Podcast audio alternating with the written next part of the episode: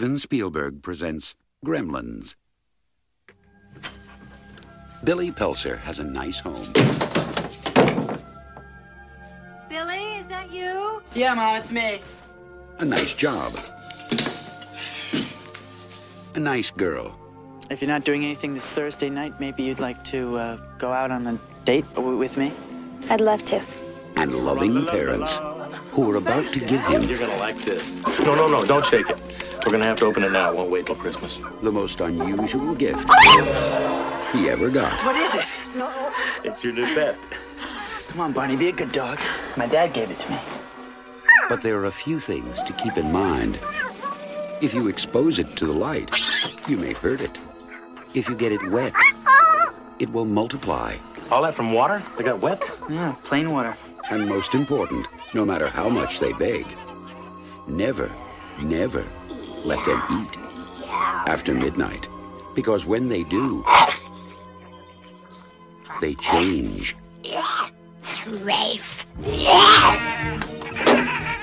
They become clever, mischievous, What's going on here? and dangerous. Gremlins, huh? Little monsters. Right. Hundreds of them. Well, I, I don't know, maybe thousands. They've been here too. Billy, what are these things? Where did they come from? Look, I know it sounds crazy, I know. But in a few hours, you're gonna have a major disaster on your hands.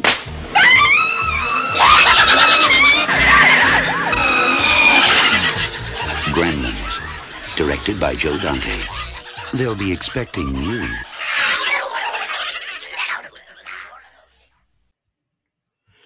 Hey everyone, and welcome to the Pod and the Pendulum, where we are finally getting back to what we do best covering franchise horror, one movie in one episode at a time. Took a month off in November to recharge the batteries a bit. Uh, we posted a couple episodes from the patron feed, and we also like kind of reset the show a bit in October. Like we did kind of these shorter shoot the shit style episodes, which um, I really liked doing and want to incorporate more of those into what we do going forward. But really, like you're coming here because we talk franchises, and it's been since September in wrapping up the Conjuring uh, universe that we kind of like did one. So it's been a few months. It's kind of crazy. Um, I'm excited to get back to it right now. And what's really fun for me is we've got a movie this month that represents what might be the pinnacle of kid friendly Christmas horror. It's the season, guys. It is that season with the 1984 classic Gremlins, directed by Joe Dante. I cannot do this alone. So I have two fantastic guests to join me for the discussion this week. First up, we have the co host of the Movies for Life podcast and columnist for Bloody Disgusting. It's Bloody Disgusting. I get that right. Yeah, sure did. Okay. Let me redo that, though, because I shouldn't have that part in. no problem. So I've got two fantastic guests to join me for the discussion this week. First up, we have the co-host of the Movies for Life podcast and columnist for Bloody Disgusting, Mr. Brian Keiper. Welcome back to the show. Hey, it's great to be back. Feels like coming home, you know. It's been too long. When was the last time you were on? It's Oh. been Gosh, I episode two. No, I it's not. not, quite that long. Oh, I remember what it was. It was uh, Final Destination two. Okay, So it's so a been a year. It's almost a year. Yeah. I think we started the year with Final Destination. Yeah, so, I think okay. we were just starting Movies for Life when. Yeah, Um, you hadn't posted the even posted an episode yet. Yeah, and our first episode was right after Christmas. So yeah, we're Okay. wow, it's been a bit. long It's time. been a yeah. bit. All right. We also have coming on for us, we have the co host of the Disenfranchised podcast, Stephen Foxworthy, coming on once again. I think it's only been since The Nun that you were on. So, Yeah. like, summertime. I've been on like three times in the last year. So I know. I so I'm I'm I guess picking up Brian's slack. Maybe I don't know. Maybe. trying to Maybe. catch up with me, trying to get that gold coat, right? I I'm just trying to be a part of the five timers club. That's all I want. There you really. go. Is that what I have to? I have to send like a little jacket or a little lapel Yeah. pin. I just need my? I just need my smoking jacket at that point. Excellent. Entrance into the the uh, the Pod and the Pendulum. Yep. Five timers club. Yeah. Well, that would get you like basically uh, entrance to the room that I share with my rabbit. So if you don't mind the smell of hay and bunny poop, which bunny poop, to be quite honest, smells surprisingly good. I mean, I live with dogs, so it's got to be better Okay. than dog poop. Mhm. So Gotta be better. Dog poop does not smell. Bunny poop is surprisingly like not awful. And if you ask my dog who likes to eat the bunny poop, it must taste pretty good too. I have not tried bunny poop. well, I look forward think to your kid thoughts on it when you do. Yes. Yeah. Well, it is. We are recording this on Thanksgiving Eve, so maybe that'll be the hot new side dish. Like you have like your mashed Hey. potatoes, your stuffing, your green beans, and like what's this? Bunny poop. Escargot? No, it is bunny poop. Oh, And you All didn't right. even know. You ate half the plate and you didn't even know. You didn't even know it was delish. It was absolutely delish. A little bit of truffle oil, you know, a little bit of salt, pepper. It's got a barnyardy kind of flavor on the back Yeah. end.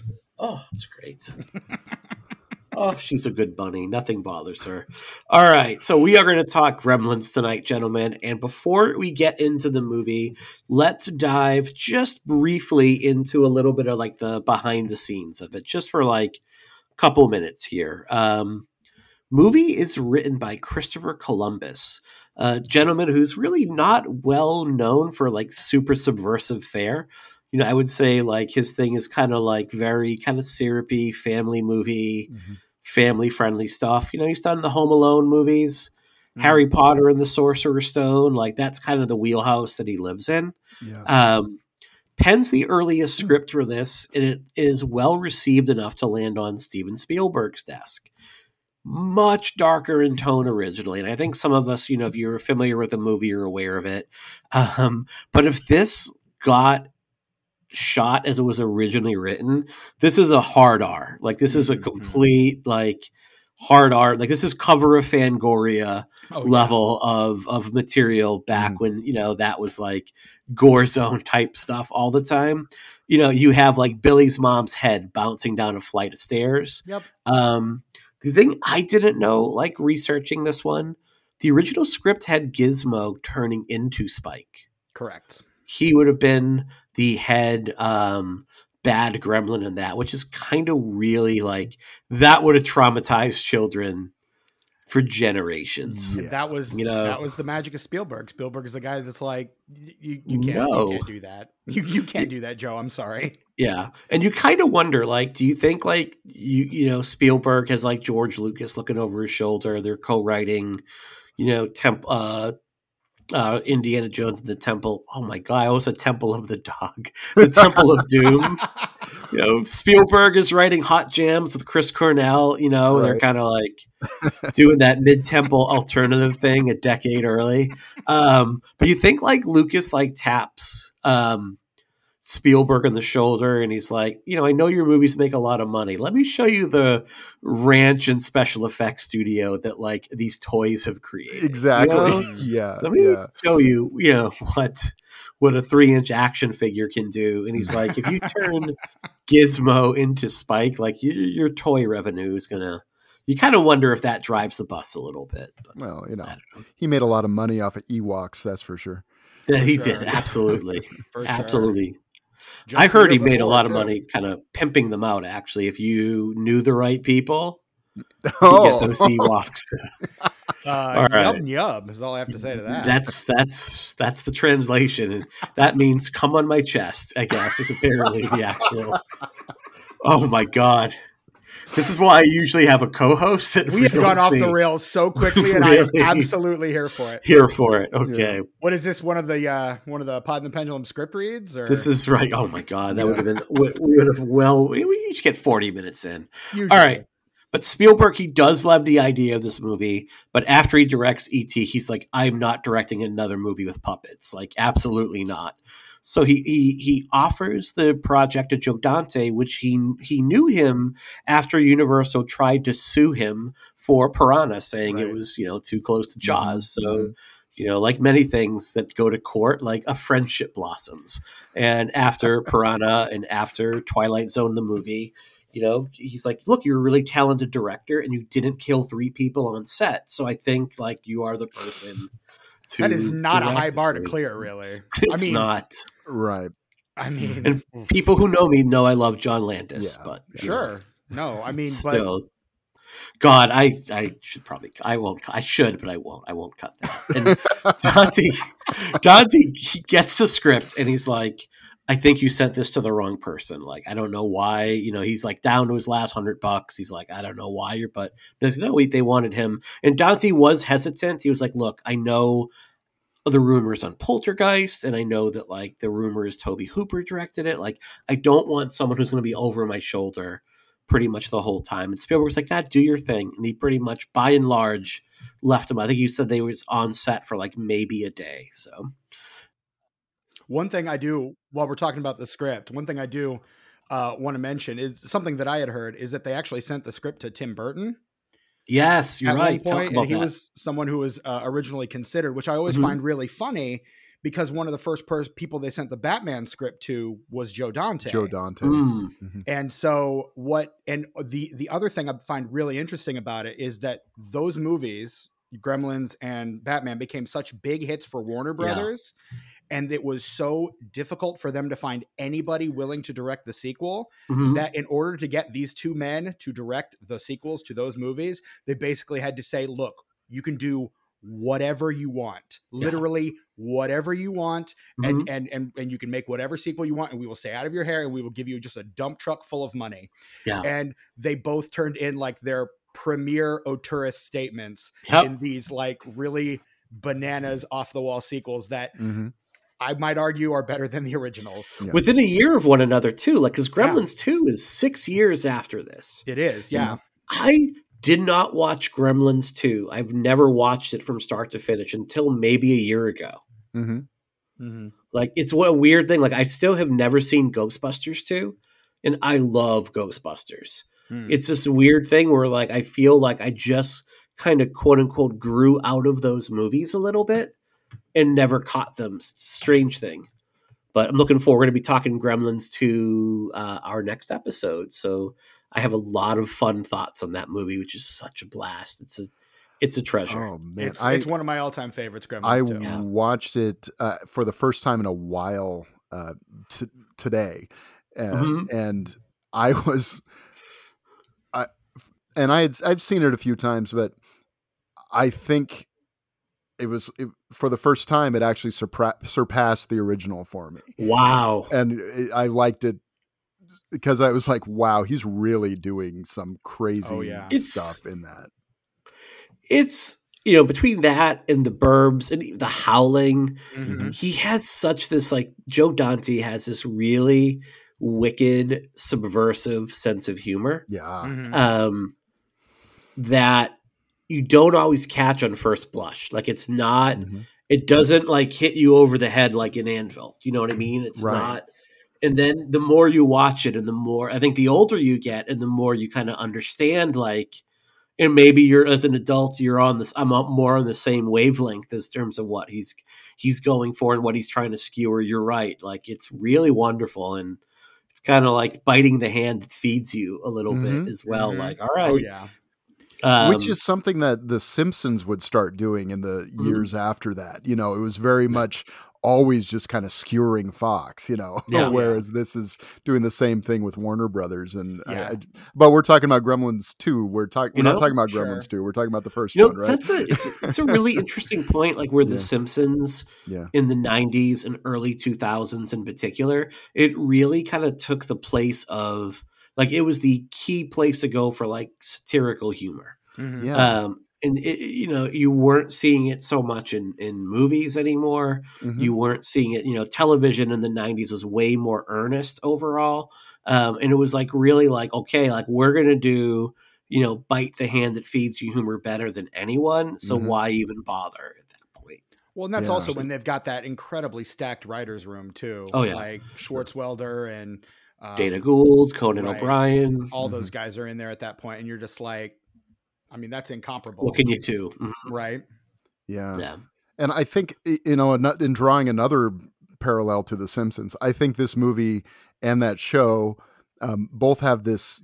They just stack the frame with jokes, Yes. Mhm, you know, and really both Gremlins movies do that. The Mhm. first one That's- too. I, I even read an article by Harlan Ellison who was just like who was ripped the movie apart. He just hated Sure. this movie. Of Mhm. and um, he um, he one of the things he hated about it was it was just filled with all these jokes in the background How you know sort of like these in jokes about you know because like when when uh rand peltzer's on the phone you know calling his wife from the uh Mhm. from the inventors meeting it's like Mm-hmm. the competition's really s- really stiff here and then there's you know the person from the time machine and there's Yep. robbie the robot and all these all these in jokes these science fiction Spielberg jokes going on in the background I caught like little things today that I've never seen before, like when the gremlins are playing poker and the one that's cheating has like two aces on his ear, you know, just like stacked up. Um, I'd love that. yeah um, me all too. right, but we'll we'll talk more about that shortly because um, I've Mhm. got some thought. I think we all have some thoughts. Um, yeah yes, you know the original idea like hey let's shoot this like on location during the winter and then they realize really quick like if we want you know with the amount of money we have we got to do it on a sound stage in a studio. Otherwise like we won't have any of the money to make like the puppets work. So it's filmed in the universal lot. This would become the home of back to the future's hill valley. Uh, and the set design along with a lot of the things in this movie totally meant to invoke it's a wonderful life. It Oh, absolutely absolutely yes just 100%. you know Mhm. it's impossible to watch this movie and maneuver through the streets of kingston falls and not be reminded of bedford falls um oh yeah, can't do it Well, I mean, even So- in the names of the towns, it's clearly Mhm. intentional. You know Yeah. Yeah. that they're both some sort of falls, right? Yeah. And you Mhm. see things like like some of the businesses you see like trust in the savings and loan and like Mhm. Billy's a banker and Mhm. it uh it has that very like uh Capra esque kind of feel to it throughout a lot of this a lot of this movie. Yeah. Um speaking of which, I kinda like listeners want to drop like a Christmas Day bonus episode of It's a Wonderful Life. Like I feel like we should do that.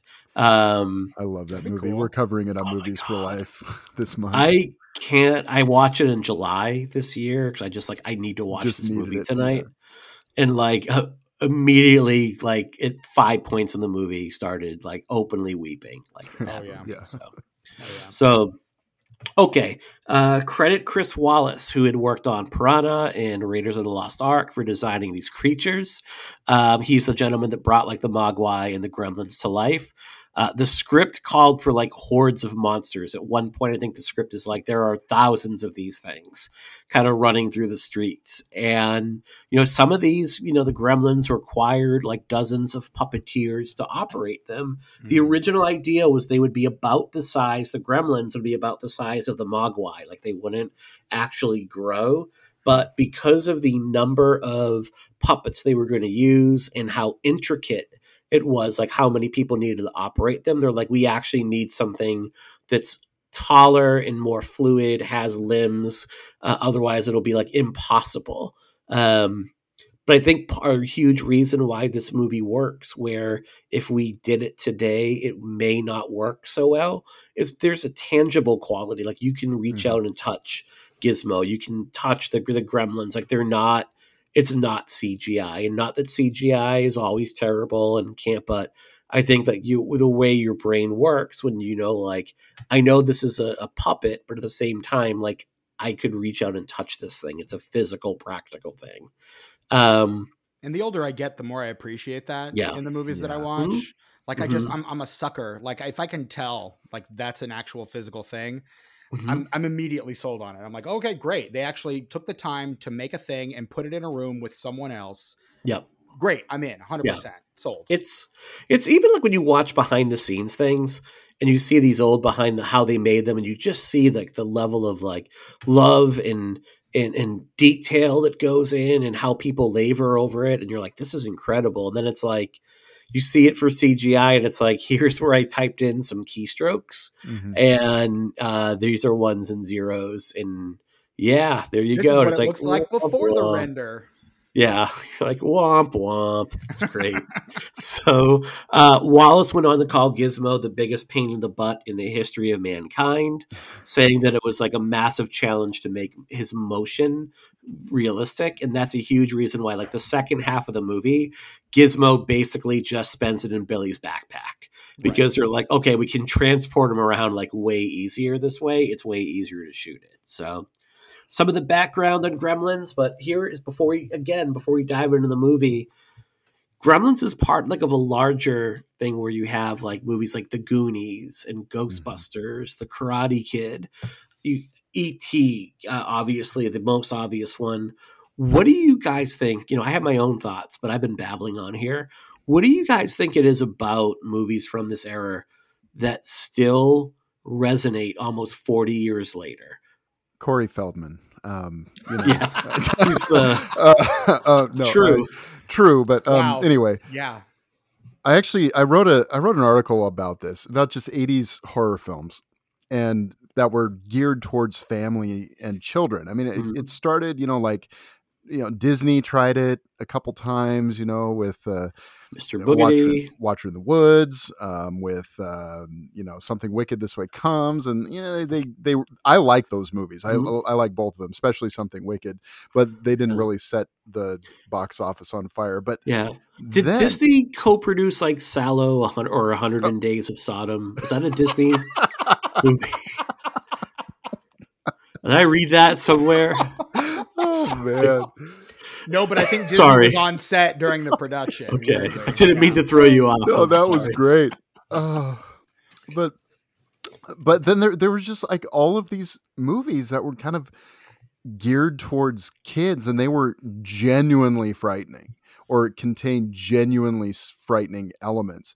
You know, like even Ghostbusters, my parents were reluctant for me to see it Mhm. when I was what six years old when that came Yeah. out. Um, because I mean, there are things in that, like you know, the rotting corpse that's driving the Mhm. cab, and um, you know, the even the library ghost at the I was beginning say, yeah, the Great Lady was freaky. was just terrifying. And when I finally did see it, it was terrifying. You know, Yeah. um, and so I think I think there was a, it felt like there was sort of a genuine trust that children could handle scary Mhm. things. And I like that. Um, that Yeah. that's touched on occasionally. You know, I think you know, like you know, you mentioned Harry Potter, the Sorcerer's Stone has Mhm. some of those elements. Um, you know, but going back to like the Wizard of Oz, it wasn't afraid to have flying monkeys and witches that could actually kill you. Mhm. Um, um, but in the 80s, that just sort of came to a head. And, you know, Steven Spielberg was really responsible for a lot of it. Yeah. I mean, uh, just think of the, you mentioned the Goonies. Mhm. These kids are in real peril in that Yeah. movie. They, the Fratellis could, would absolutely, no question, waste those kids. oh yeah. Yep. I mean, so I, I think that I don't know. There's something about that that was is just really effective, um, and it just all those edges kind of got worn off when you get into the '90s. I mean, um, like the last one that really has that edge to me is that is the witches Mhm. the 1990 Nicolas Roeg Yep. one. Um, it's it's really, but then you know, by the time you get to Hocus Pocus, it's like, eh, let's maybe not make it so scary. Right. Yeah. You right. know, it's comedy. we can we can tone this down. Yeah, and and that It's- seems to be the trend, you know, for a long time. But in the 80s, I mean, there was just this real sense of let's just scare the kids to death Right. and see what happens. And You know, and Brian, you just said something there that's interesting. You said, you know, like that the the filmmakers trusted that children could handle scary things. Yeah. And, you know, parents trusted that, you know, their kids, like it might be a little scary, but eventually, eventually the kids can handle it. And it's probably good that they do. Psychologically, it's probably good to kind of maybe expose some kids to some of these things in a way that's in a safe environment that you can kind of monitor, that you can see what's really interesting to me is like we are that generation. Like i am you know when this Mhm. came out i was nine years old and i saw this in ghostbusters in the theaters that summer and absolutely loved both of them. I tend to be much more permissive in what i let my daughter watch. I'm like i was going to sneak off and see these movies at 11 like she is now. She can watch them. Um, but most parents would disagree with me and I think the kind of entertainment that kids are exposed to doesn't reflect what we got to see years ago. And I don't understand why, you know, it's like, well, parents want to protect their kids. It's like we could handle it. My parents Well, would I disagree think- with you, Mike. Uh-huh. Yeah. I mean, I grew up in a fairly religious household, as I've as I've Mhm. mentioned Mhm. before, both Mhm. on this podcast and my own. Um, Mhm. But I wasn't allowed to see much. Like I had a Gizmo toy growing up. I had a Mhm. little plush Gizmo, but that was my only exposure to Gremlins. I knew Mhm. it was from a movie called Gremlins, Mhm. and I knew that I couldn't see it. But I was told I couldn't see it because it was scary, and I was petrified as a child of everything. Right. Um, and I think, and I'm younger than you guys. I was born in Mhm. '83, so I'm I'm about to turn one when this movie comes out. Yep. Mhm. Um, so I'm I'm at a, kind of at a, at a, a bit of a distance there because there was no Mhm. way I was going to see this in the theater. Um, I didn't see a theater a movie in the theater until the '90s, and that was Prancer. So do with that what you will hmm tis the season, I suppose. But it took me a long time to get into horror just because of how protective my parents were of hmm what I could watch and what I was exposed to.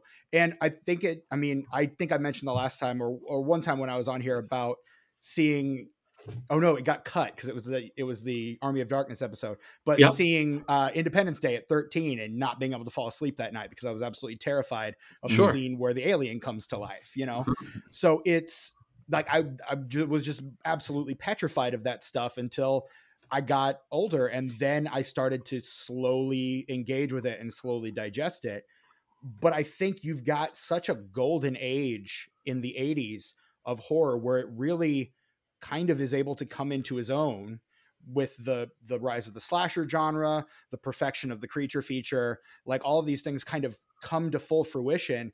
And then in the 90s, there just is this have we gone too far? Were we too permissive? Parents these days are more restrictive. And that was that was of course the atmosphere that I grew up in then was that much more restrictive atmosphere Yeah. of oh we can't let him watch this. So I'm kind of coming at this from another side. hmm Um, Mhm. But I, I find I, I I kind of wish I had been born a little earlier, Yeah. um, just so I could have had that kind of lax and that permissiveness.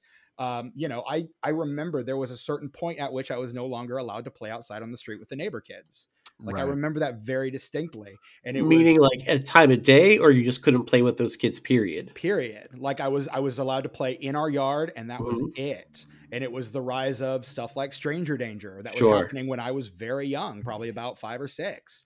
Uh, so right around coming into the 90s. So, and I think there's kind of a lot of different things combining, a lot of real world scary stuff that kind of Yeah. forces everything to kind of tone down a little bit. But I think it's that permissiveness of the 80s, that that slight edge of transgression that kids like you were able to get a taste of and really fell in love with. Mhm. And um and of course I didn't have the permissiveness. So for Right. me it was like I was always on the outside looking in. All my friends are watching the the Friday the 13th movies and the Nightmare on Elm Street movies and I'm like I don't I don't that that's not for me.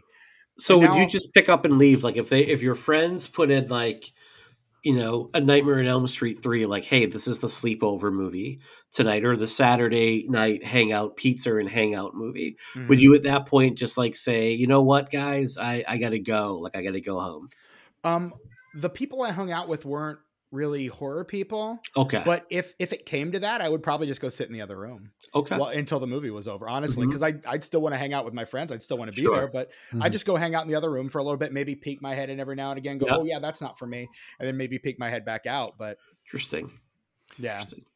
but I I knew my limits, and I, I still consider myself a person who kind of knows his limits. Yeah, Um, and of course, my limits have expanded. I've had two very good friends, one of whom is my co-host on Mhm. uh, Disenfranchised, who have kind of opened my eyes to a lot of different kind of horror movies, and I've gotten way more into them.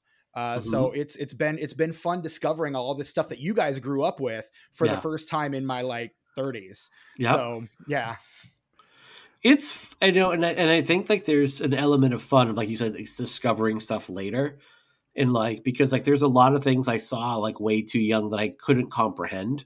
Mhm. That like maybe I haven't gone back and revisited because I'm like, ah, that was no good, and I'm like, eh, maybe I would enjoy it more now, understanding it more.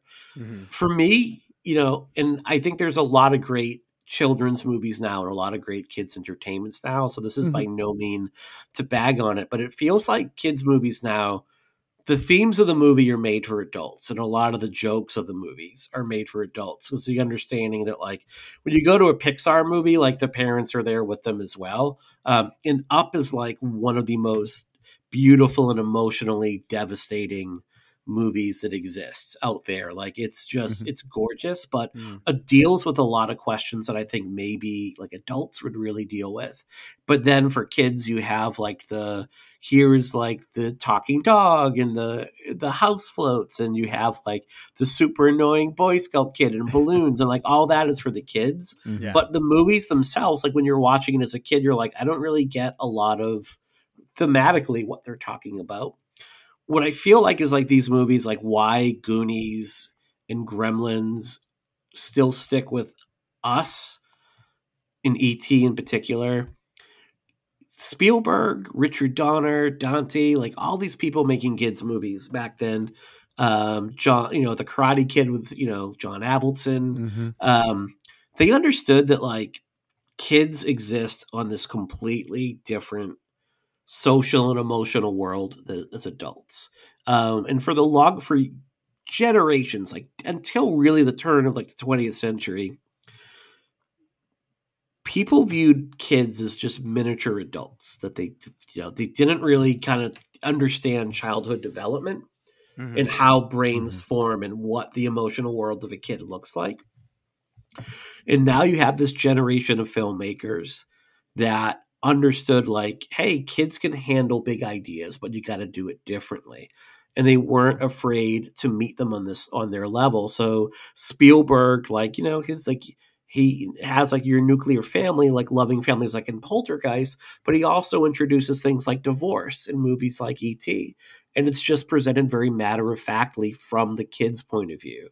You have movies like goonies where you're talking about you know like losing your home and how scary that would be for kids but again presented from the kid's point of view. And they're done in a visual and in um, emotional language kids could recognize and identify with. And i know for me it probably felt you know my parents and brian maybe yours were different. My parents like didn't talk about emotional things with us um, I did not get the birds and the bees talk from my parents. I was basically like, yeah, you're not dating till you're 16. Like that was the talk. um, you know, um, and it felt like for the, the part of the reason these movies really resonated is like it felt like for the first time like somebody was like seeing and understanding like hey you're a person and here are the stuff that you go through Mhm.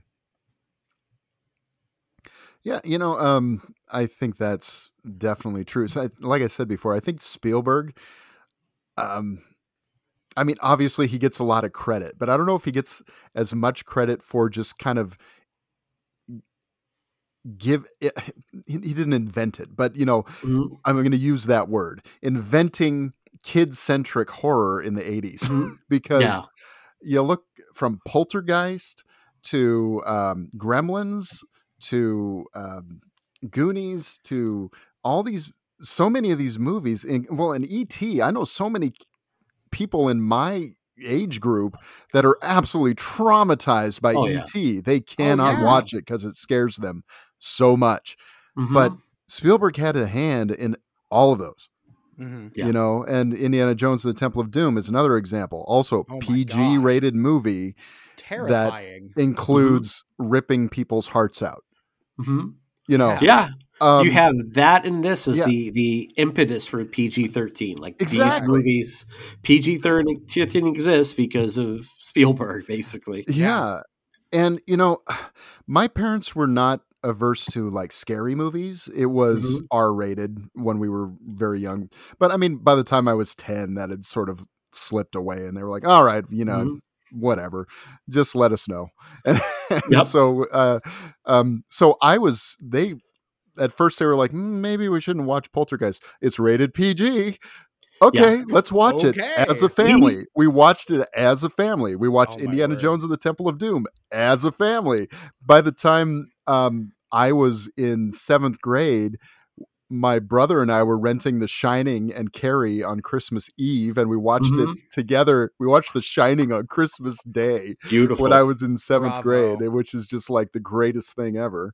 Um, we we watched the movie The Toy in class on movie day because it was PG thirteen PG in third grade. I remember it was third grade. oh and this is for listeners that aren't familiar with The Toy. It is an early 80s comedy where Jackie Gleason, a white wealthy man, Oh my god. purchases buys Richard Pryor Yep. as a toy for Yep. his child. I've never And seen it was P- it was PG. I haven't either.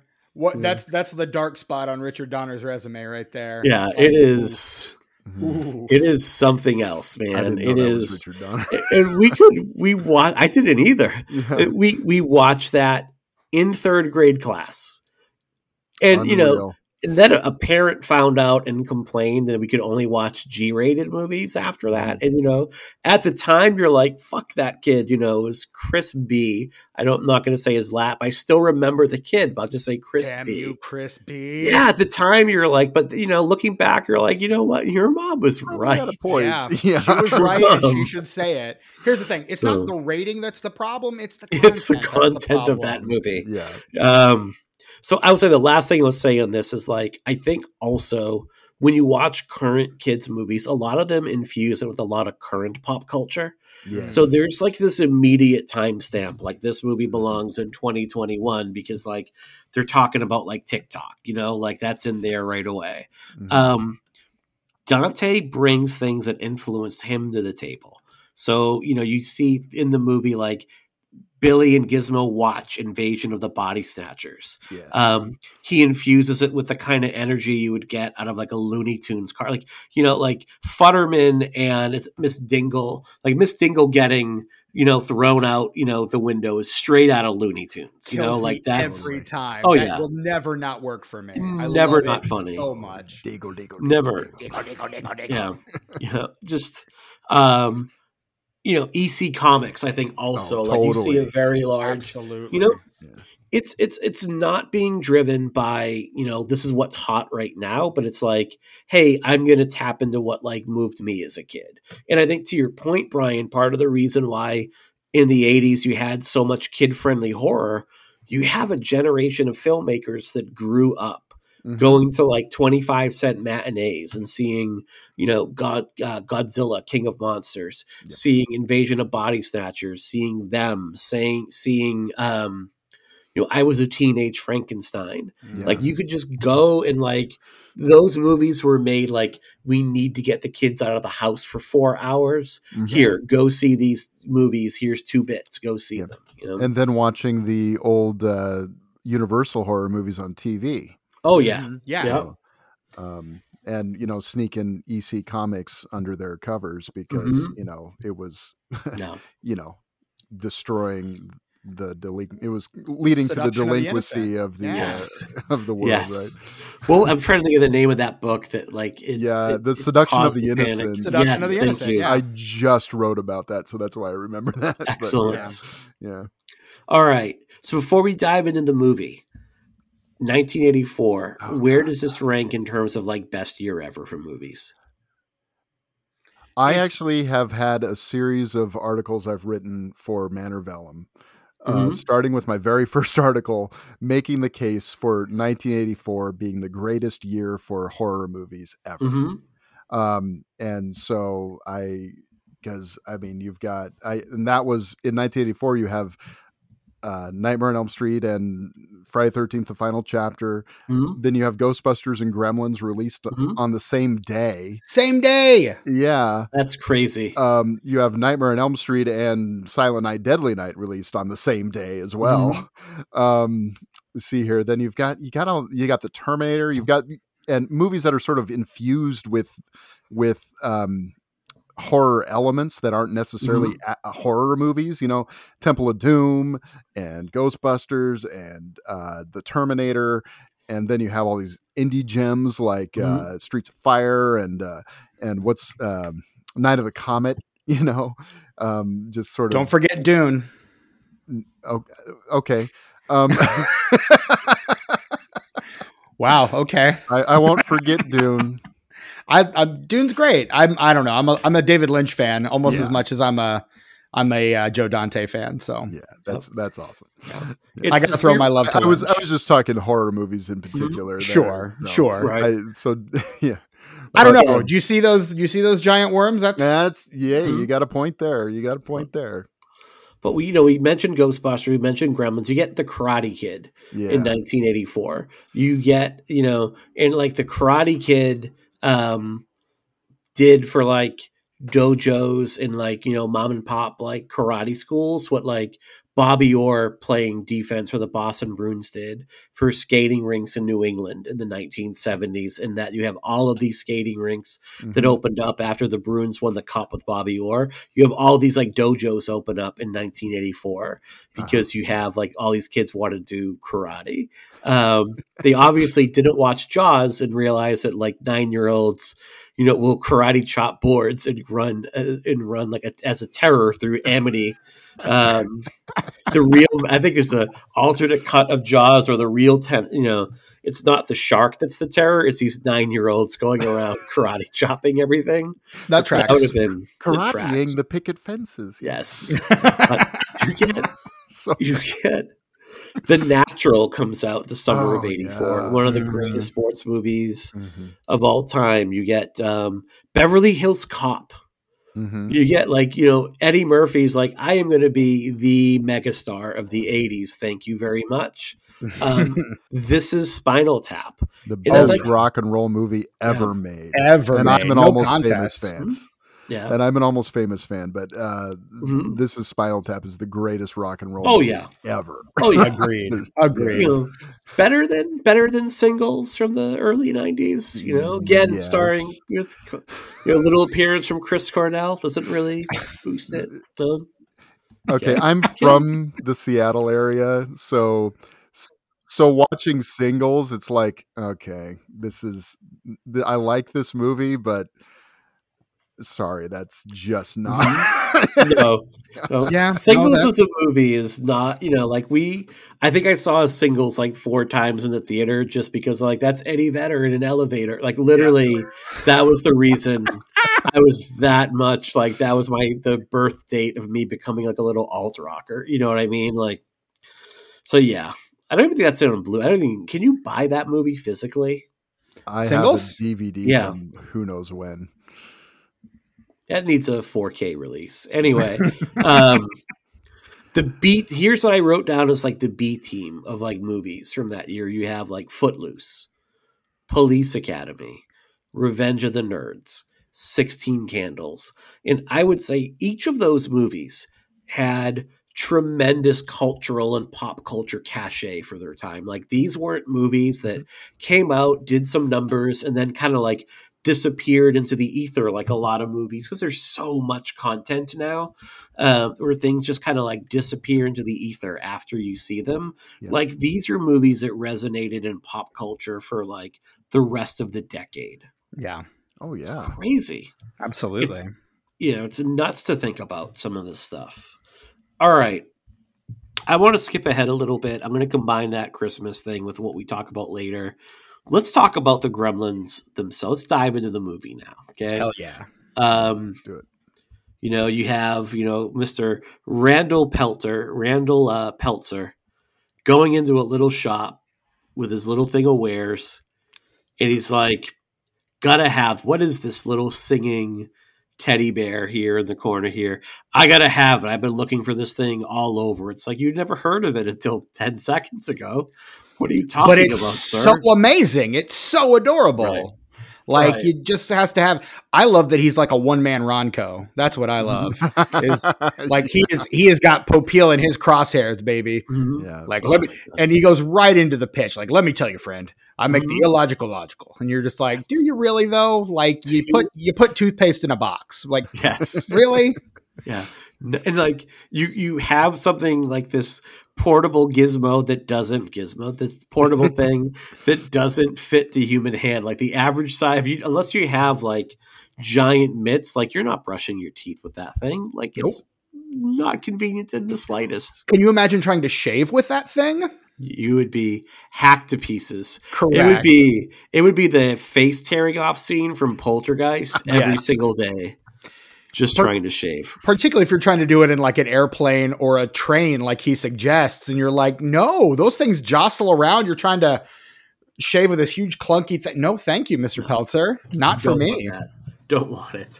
What do we make of the three rules? Like once, you know, the little kid, you know, he sells the Mogwai for two hundred bucks, which, you know, seems low. Seems like Yeah. a pretty low price. Kind Oh, of yeah.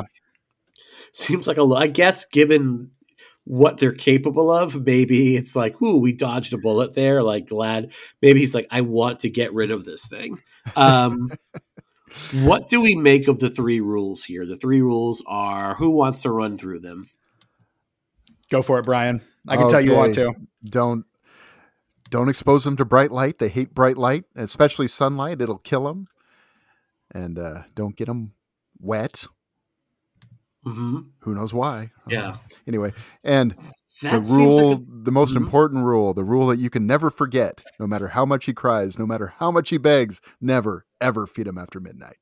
Mm, And those are just great classic sort of B movie rules. mhm. that's and it I think that's why Dante is kind of perfect for this because Yeah. the the guy just I mean every movie he has uh, he brings his own posters to the set of the, you know like matinee all those B movie posters that yeah. are all over the theater in that are all Joe's all those movie magazines that they're reading in their rooms are all his, His stuff. yes It's- he it's is just the martin scorsese of b movies Ah. like he is su- like joe and marty Mm-hmm. are such big cinephiles and they it's clear listening to them talk about movies how much they absolutely Mm-hmm. adore these films whereas scorsese is like all about you know fellini and um uh the the Powell and archers Pressburger. Mhm. Powell and Yeah. Pressburger, right? Yeah. Like he loves these filmmakers, and Dante's like, "Give me James Whale, give me, you know, Roger give me Corman. Roger, Roger Corman." Corman.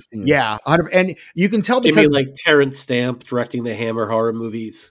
Those are the guys he casts, like Kevin Mhm. McCarthy and Dick Miller. Those guys become his stock players. Like they're in everything he. ev- Dick Miller is literally in everything he has ever directed. Mhm. Um, to the point where I'm like, Joe, I don't know if I want you to direct anything because Dick can't be in it anymore. Right. Like- well, right yeah I mean, I do still want him to direct because I love Joe Yeah. Dante, but by the same token, like it without Dick, it's kind of Mhm. missing something. right. But I mean, like that's the stuff he loves, and to listen to him, listening to him talk about like the Universal monsters and the horror movies that he grew up on is like listening to Martin Scorsese talk about like like uh, uh, you know a, a, an Italian art or film or something. yeah Mhm. like that it's it's that same level of passion and i'm just i every and it's one of the reasons i love dante is because i mean i don't think scorsese has any pretension to him it's just the stuff that he likes is Mhm. is considered It's- pretentious yeah. But dante seems like a, a more approachable version of of marty like he's Mhm. always got his vest and his denim shirt and marty's always in his little suit like i just i just want to see those two guys get together and just talk about the movies they love Yeah. i would watch 10 hours of that Oh, nonstop. absolutely. What's funny though is you know I, I've seen lists of Marty um, listing out these great B movies, and I've seen Joe Dante list out those A listers too. Mhm. And Yeah. so they is- they probably would just be so engaging to listen Yeah. to. I would love to listen to those two go at it. It would be so Filmmakers love film. If you're a great filmmaker, it's you're a great filmmaker in part because you love and you study film. Like it's correct. I don't think it's just something that you can do without putting in the work behind the scenes and studying up on it. Like to me, you know John Carpenter and his love for like Howard Hawks movies in particular and how that shines through. Mhm. Um, to me, like he is the best example of like a a list talent director that makes B movies.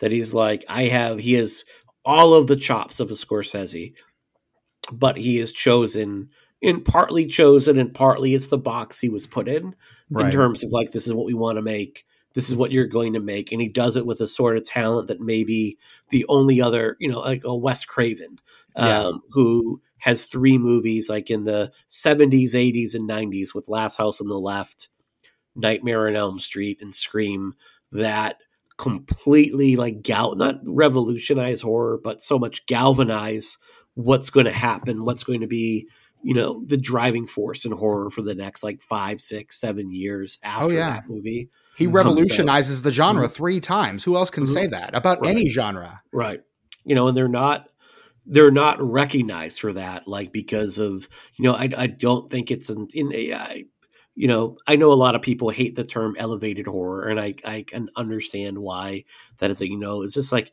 elevated horror or if a movie like when i remember when it chapter one came out and it was Mhm. incredibly successful um there was like an article like is it chapter one even a horror movie and i'm like or is it more of a coming of age drama i'm like look How the hell can you make that Clown that can argument? Rip kid's Yes. arm off. It's not a horror movie. Right? That's my point. Like the Oh my the- you know. I don't care if the next ninety minutes of your movie are, is literally a stream of clown cars coming out where people pie one another in the face. Like if in the first five minutes of your movie, an eight-year-old gets his arm eaten by an intergalactic demon Yep. that can shapeshift into a clown with rows of teeth, like guess what? That's a horror movie. Ding You ding know? ding. I don't care if like if you if you intersplice like the rest of the movie is just like we just cut Kramer versus Kramer into the rest of it, like you have a horror movie at that point. Like that's just Hundred percent. no doubt, no Like, it- doubt. I it, it makes me wonder like what people even classify as horror. Like how if you're Mhm. looking at it chapter one and you're walking away going, oh, what a what a touching coming of age story. Like, did you even watch it chapter one? They didn't even have the gangbang in it. How much of a coming of age story can it really be? You know, There Um, it is. but it's there. I am. Well, forty nine minutes in, we've now officially. I've gone too far. Um, no, but it's like it, it's because this is it's perception that horror can't be successful. That horror Right. has to be grimy. That horror there has to be less than and somehow. And I would argue that you know horror allows us to kind of play in a space and play with these topics and examine these topics from perspectives that are so much more personal and intimate than almost anything else is going to provide you. Um, and you get to tackle these big things like, you know, rampant consumerism uh, in a way that, like, doesn't have to like it can treat the audience with a bit more respect and doesn't have to like grandstand for them um all of this is a long way to ask what do we think of these rules because like those three rules That's what we were talking about, right? we were talking about the three rules. They're a pretty tall order. Like They are. if you had a pet gerbil, like this would be tough to, you know, something that was at a close, con- yeah, you know, like how you- The, water thing not- is an impossibility. Like, what is if it's too humid? Is Mhm. that like is that the moisture in the air? Is that enough to do it? Like, Mhm.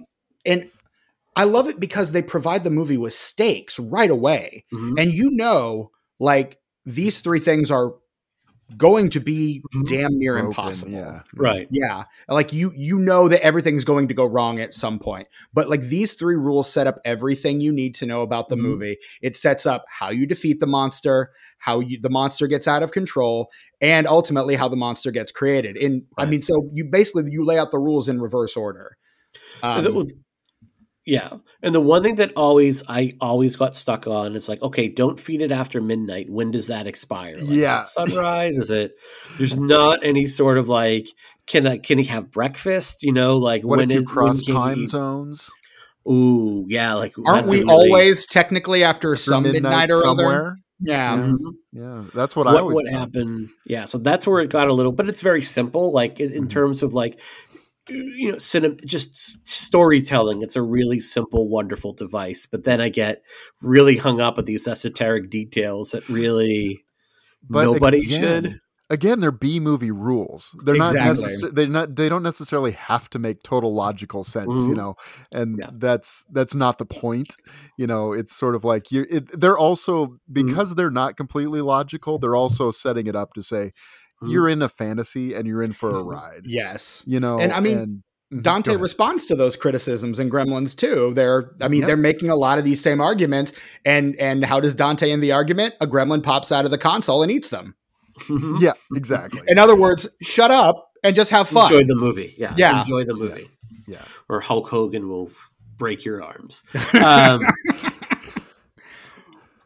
so w- before we talk about the Gremlins themselves, Gizmo as a character. What is this dude was everywhere for a few Oh, years? You know, what do we think of like the little Mogwai? Oh, look at that! You are wearing a Brian. You're showing me your butt. I didn't quite see. Okay, all right. You're holding up a Gremlins doll. I thought you were like you're nope yeah, that just everyone here just just for, for and since podcasting is such a visual medium. Um, it's, it's, it's Stephen is wearing a Gremlins Christmas sweater with a huge gizmo in the middle of it. Brian's got his gizmo plush doll, and I am wearing a Boston Red Sox cap. there we go Um, I have, Just to complete the trifecta, Yes. really. I have a T-shirt on under my sweater, and it says "Humpty Dumpty had a great fall," and it's like Humpty Dumpty just running through leaves, looking super happy. so, which oh that's this. amazing I It's- love that so much. And it's one of my new favorite shirts. Um, 100%. That's so great. so, what do we think of like Gizmo as a? I got to admit, like watching it as an adult, like kind of like you're kind of boring, dude. No, no way. No? Gizmo's the Okay. best. The- Tell have- me why I- I'm wrong. Okay, Stephen's Letterboxd review. Uh, I I read it the yesterday, so you know that that was just like he's my best friend and I love him. Yeah, Is- Gizmo's my Oh. best friend, and I love him to death. He is he is the he is the very best. Like he is just. I don't know, and, and again, part of it is the fact that I had a Gizmo plush as a kid, so like Mhm. I love Gizmo. Even before I liked, even before I liked Gremlins, I loved Gizmo. So Mhm. like it's it's all about Gizmo. But like I don't know, the I, I think the real magic trick of Gremlins is Gizmo Mhm. that Mm. this thing is so i mean he is a teddy bear but he is also i mean he's it's an activator for kids right? He's just this cute adorable thing. His he is perfectly proportioned. It's the giant eyes. It's the giant ears. And you look at this thing and i don't know for me i just think i must protect him at all costs. Mhm. he is he is the way. It's it's the baby yoda thing. Like Yeah. i prefer gizmo to baby yoda. And i have Ooh. I am also drinking from my Baby Yoda cup, my Grogu Mhm. cup here. So like I I I do love me some some Baby Mhm. Yoda, but Gizmo Gizmo must be protected above all things. I don't Like- think Baby Yoda exists without if it wasn't for Gizmo. Oh hell no, hell Baby Groot does not exist Mhm. without Gizmo. Like Yeah. like Gizmo is the prototypical small cute thing in Mhm. this otherwise very Yeah. grown up kind of sensibility. And and again, it's I I I you guys were talking about the fact that Gremlins is kid driven, and I'm thinking, is that true? And then I look at Gizmo and I think, of course it's true. Mhm. Like, of course it's true. There is no more toyetic character in the history of cinema Right. than Gizmo. Mhm. And I love him and he is my best friend and he must be protected at all costs. Yeah, if you're a little kid and you're seeing this movie, like you know, nine years old, ten years old, you're like, here is this tiny thing that I could care for. Yeah. You know what I mean? Like ET is pretty much his own, you know, and people, and I think ET is a different appeal because he meets kids at their level. Mhm. Um, you know, and He's I a think kid there's a- himself. he's a kid. You're right. He's a child himself. But then you see Gizmo, and it's like, okay, now that like I, I now like after seeing ET, now I want to care for something myself, and like, oh, here's this tiny, cute little thing, and I see your point, Brian. You were going to chime in, so Well, I was going to go say ahead. that I remember, boy, that that summer of nineteen or that the fall after the summer of 1984, Mhm. September of uh, 1984, going back to school. Mhm. I thought you would think it would be Ghostbusters everywhere in the kids with the kids stuff. Mhm. Nope, it was Gremlins everywhere. I mean, the lunch boxes, the the t-shirts and everything that I remember from that Mhm. time was Gremlins. yeah, And uh cuz this movie was so marketed to kids. So Oh, yeah. marketed to kids. And in was- in a way that uh, some adults thought was irresponsible. you know, uh, because there is a bit of a bait and switch. I mean, the movie kind of Yeah. lulls you in with Gizmo. Gizmo's cute. Gizmo's cuddly. Gizmo's sweet. He's nice, and then you know he you spill water on him, and he Right. spawns a bunch of assholes. And You, know, and you you visually see that that switch that bait and switch on screen Mhm. when the science teacher is Uh-huh. you know when he realizes like okay this thing has gotten out and it's like hiding under a table and you see him like slowly approach the table and slowly get down to the level of the gremlin who you still haven't seen represented on screen yet and he reaches his arm under and the next thing you know like he's eaten and killed Yeah. um so you literally see that bait and switch like this fun little toy yeah. you know, toy cartoon like kind of kids movie, like, oh, the wacky adventures of Gizmo the Mogwai. What wacky shenanigans will he get in? To like now we're gonna murder half the town in one night. You know? Now, now we're gonna be running over like old racist dudes with their snowplows and Kentucky Um, Harvester. You know, Kentucky Kentucky. Thank you. That's right. Uh, and we're gonna be like shooting old women out of like their windows at 50 miles an hour. So Hell yeah. Hell well, yeah. one of the things that I think is really funny is when I was a kid, I didn't have a plush Gizmo. I had a little stripe, um, like action figure that was Mhm. like a bendy thing, you know, where you could pose its arms and stuff. yeah. And that was the only piece of Gremlins like memorabilia that I Mhm. had was from from '84 was look at that. was there it the, is. was the little stripe, um, Mhm. you know, thing. I wish I still had that thing because it was. Did pretty it awesome. come with accessories like a pack of smokes and a toy No, gun? no, You know, it was like, just the yeah. That would have been. I was awesome. gonna say it, wa- it, was wasn't quite bendy. the it wasn't quite the Right. NECA era. you know, where the the eighties. You would probably, I mean, the eighties. You got toy c- candy cigarettes still. Like I that's true. remember, Hell yeah. you know, it was like no, like yeah, that's all right. You gotta learn I remember you know? a teacher that would hand out candy cigarettes as a reward when Mhm. I was in elementary school. Best teacher ever. Amazing. yeah, then It's then she amazing. she got told by the by the uh, administration that she couldn't do that anymore. Mhm. So she handed out shots of. She handed out little like bottles Yeah. of whiskey. The little Yeah. individual. All right, you know, here's a little fireball for you, kid. Have have at it. Recess is going to be fun today. I mean, the 80s were a more permissive time. Let's Yeah. be honest. It's They were. all, all, all down the way. Yeah. Oh boy. Okay. So I okay. So we get the appeal here. Now here's my uh, when it now could Mogwai kill? Because what confuses me is like the the idea of like okay, don't feed it after midnight; it'll become this total monster. But from the minute Gizmo gets wet, like right when he starts popping off these things, and I think my parents told me that's how you were made. Yeah, that's how babies are made. It's like spilled water on you. yeah, you spilled some night. Daddy spills mo- water and mom and a on her back, and the next thing you know, there's a baby. Like you know, that's that was probably the sex talk in my house because we were such a sex negative house.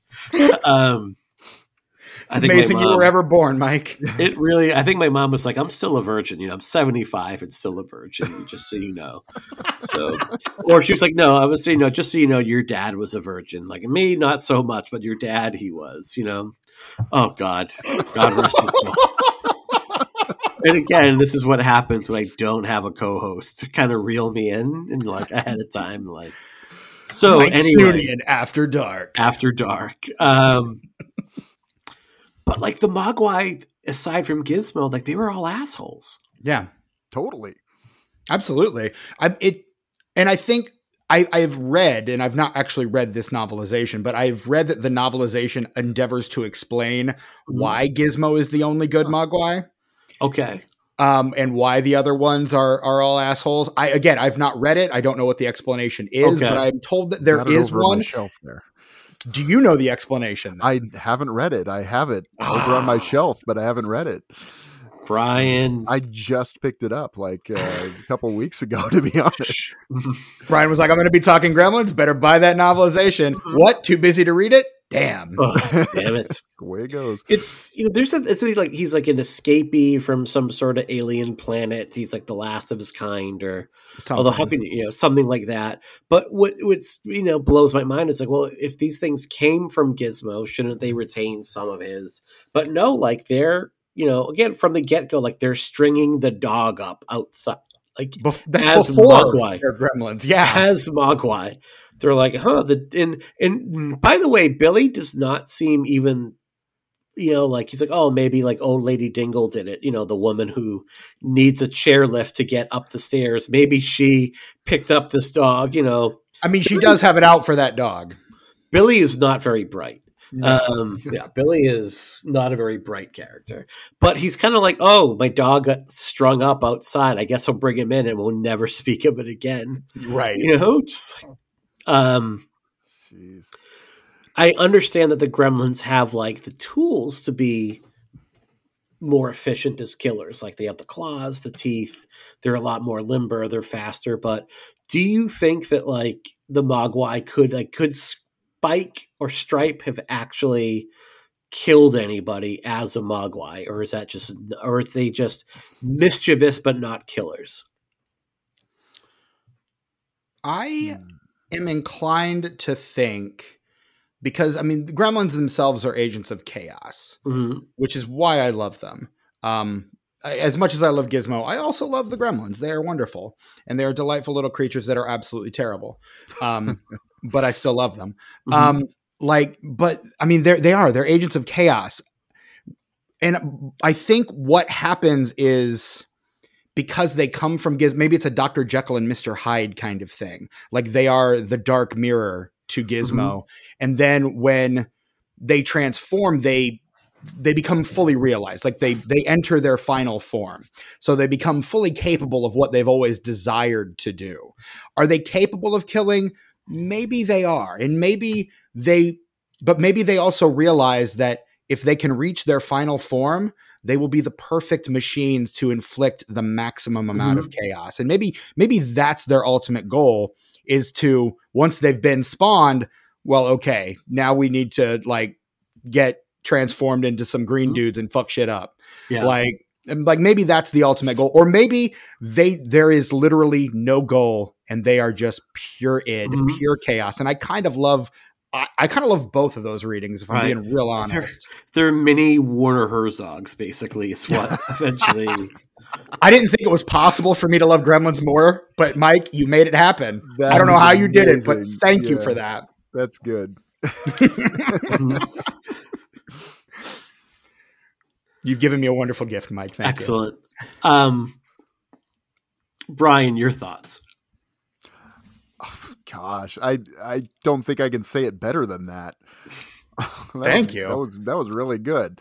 Well, Um, why did you? You know what? Then maybe you shouldn't be on the show. maybe Get. I should. You're yeah, maybe maybe I'll just hang up now. But- Sorry, that was, No, I would have cut that part. i don't know i don't know Um, who should be more insulted brian you or I me will. I will cut that part out. Um, so, i don't um, care so the um you know when you say that Stephen like that makes me think that like the murder itself is never the goal for the gremlins that because Futterman comes back for gremlins too so obviously you know they don't kill him he and shouldn't thinking- he shouldn't be alive he should be he dead. should not be No. alive like He I got run over by a part of the- Kentucky harvester. That's almost his part of the house. joke, though, of Gremlins Two. It is. You know, Gremlins Two is is all about the joke, uh, Yeah, whereas this one is. is a, is a little bit. I mean, there there are some things that um, that are all about the joke in this as Mhm. well, but this really does have an element where it's all about the scare too. Hmm. Yeah. There, there's really uh, this one. Forgive the this term, but it really does have teeth to it Mhm. you know it really does have um uh stakes you know Yeah. where i mean when people die in gremlins 2 it's almost like it's a cartoon Yeah. where it, is. you know like like you know leonard maltin being strangled by a roll of a reel of film you know i mean Mhm. it, it's funny you know whereas here- cinema. and i mean it's not that it's like when deagle shoots out the window. That's hilarious. I'm sorry. That's Right. all- Right. No, But it's gold. but Because your legs are pointing straight up. I mean, it's just well, I mean, she's also the most hated character in the Right. movie. You know, I mean, so she's I think Ebenezer Scrooge and Mr. Potter Mr. all rolled Potter. into all one. rolled into Yeah. one. There's a there's sort of a comeuppance element in her mhm. In her death, whereas with uh, you know Rock and Ricky Rialto or whoever, you're Yeah. not feeling quite so. you- th- th- It's, like you feel their loss. I mean, the Futtermans are you know Right. even, even though he's got his issues, you know, Oh, he's he played does. we're going to talk about by. Futterman. We, we and- sure will, and I have some thoughts on that too. But I mean, Mhm. because he's Dick Miller, you're like you miss Yeah. him, you know, Yeah. when when when he's supposedly killed, and so I think that you know the and you know the serious danger like his mom's put in and stuff the scratches Mhm. and the you know that whole kitchen scene and the you know, kitchen the- scene. Oh my the- gosh. yeah. Let's talk the kitchen scenes. I wanted to go into what elements of this movie really scared you as kids uh, or as Mm. an adult when you saw it, because this movie could still scare adults too, right? Yeah. But the kitchen scene in particular is like it's awesome and terrifying. It's the reason I will never be able to listen to the song "Do You Hear What I Hear" Mhm. the same way ever again. Um, like it completely ruined slash changed that song for me. Mhm. Um, but I mean, it's it's the way that Dante kind of slowly ramps that tension. Mhm. It's it's that the way that he kind of just slowly and you because you're in it from her perspective the whole time, and the way he just quietly turns it up and her peeking around the corner and that gremlin who's like in facing the pie kind of looks up and like, what did I just hear? Mhm. and then she like sneaks back and he kind of dives back in and you're just like what is she going to do like it's it's the buildup of the thing that for me is what really does it and then you get like the wacky gory kills f- of the gremlins by the mom that are just pure iconography like it's it's one of the reasons i think this movie is so indelible is that scene and what she does with Mhm. those gremlins with those gadgets that they're they're not good for what they're designed for, but they're Mhm. really good at killing gremlins. I'll tell you Right. that. Mhm. Oh, she uses the microwave, Uh-huh. Yep. which is you know, and that's- what does she use from the husband's things? I think she's just using That standard kitchen thing. The yeah. blender thing. It's the Yeah. blender, Okay. yeah. yeah is a Peltzer creation yeah Okay, I, okay. yeah, Um, but you're right. Like, mom gets to be a complete badass, Mhm. yeah. uh, I Which mean, never like, happens in these. No, and she even like when you watch this movie, like she looks a little bit like Sigourney Weaver, like similar hairstyle, dark make hair. She point, even yeah. looks a little bit like her. Um, and she's just using like a can of Raid. She's using a kitchen knife. She's Mhm. using the microwave, like whatever is at her disposal to like take down the gremlins. Like, and it's just like a badass mom moment. Um, but like what's wonderful is like when the gremlins die, like they're they're just it's like watching a bag of pus explode, like the syrupy green goo. So. Um, and I'm sure like the reason they use green instead of red is it could get you. I, the minute PG that blood rating, is yeah. red, you're going to Mhm. be a rated R movie at that Correct. point, like no doubt about it. Yeah. Um, but I imagine like parents watching the microwave scene and being absolutely traumatized. Like that would keep me up as a pa- young parent, being like, "Is my kid? What are they going to put in the microwave to watch explode?" Because they're too Right. young to understand, you know, what's going Yeah. on. and I think that's a fair comment too because I rem- I like I said I was about 6 when this came out hmm and um the kitchen scene was the scene that everybody talked about at school. Yeah. I mean this was How could you not as a kid? yeah Right? it was like yeah they put him in the microwave and he blows up and they Mhm. throw it in the blender and everything and um that's that's what really stuck with kids Yeah. and I remember thinking about oh I didn't know that things blew up in the microwave No. you know and because i was that young you know and so it's really kind of kind of something you know and i think it's a it's a realistic worry of some As of the a- parents at the time you know as a kid, there is definitely a part of your brain that goes, "What else?" And I'm not saying you're going to put like, "Oh, Gremlins made people put like like their family cat in the microwave," Right. you know. right. you know, uh, or like grandma, pop your head in and like just try to push her in, you know. Um, but it's like you would you would look at that and be like, well, what if I put in like this, like, you know, what else could I put in to make things explode? Um, because it doesn't like the explosion, the, the gremlin like kind of exploding in the microwave. It's not a quick thing. Like it goes in there, she turns it on, and there's a good five, six seconds where Yeah. like Mhm. you see it expanding and the colors change. It's not instantaneous. And like that, you know, I was a kid once. I loved gross shit. This is gross shit. It's awesome.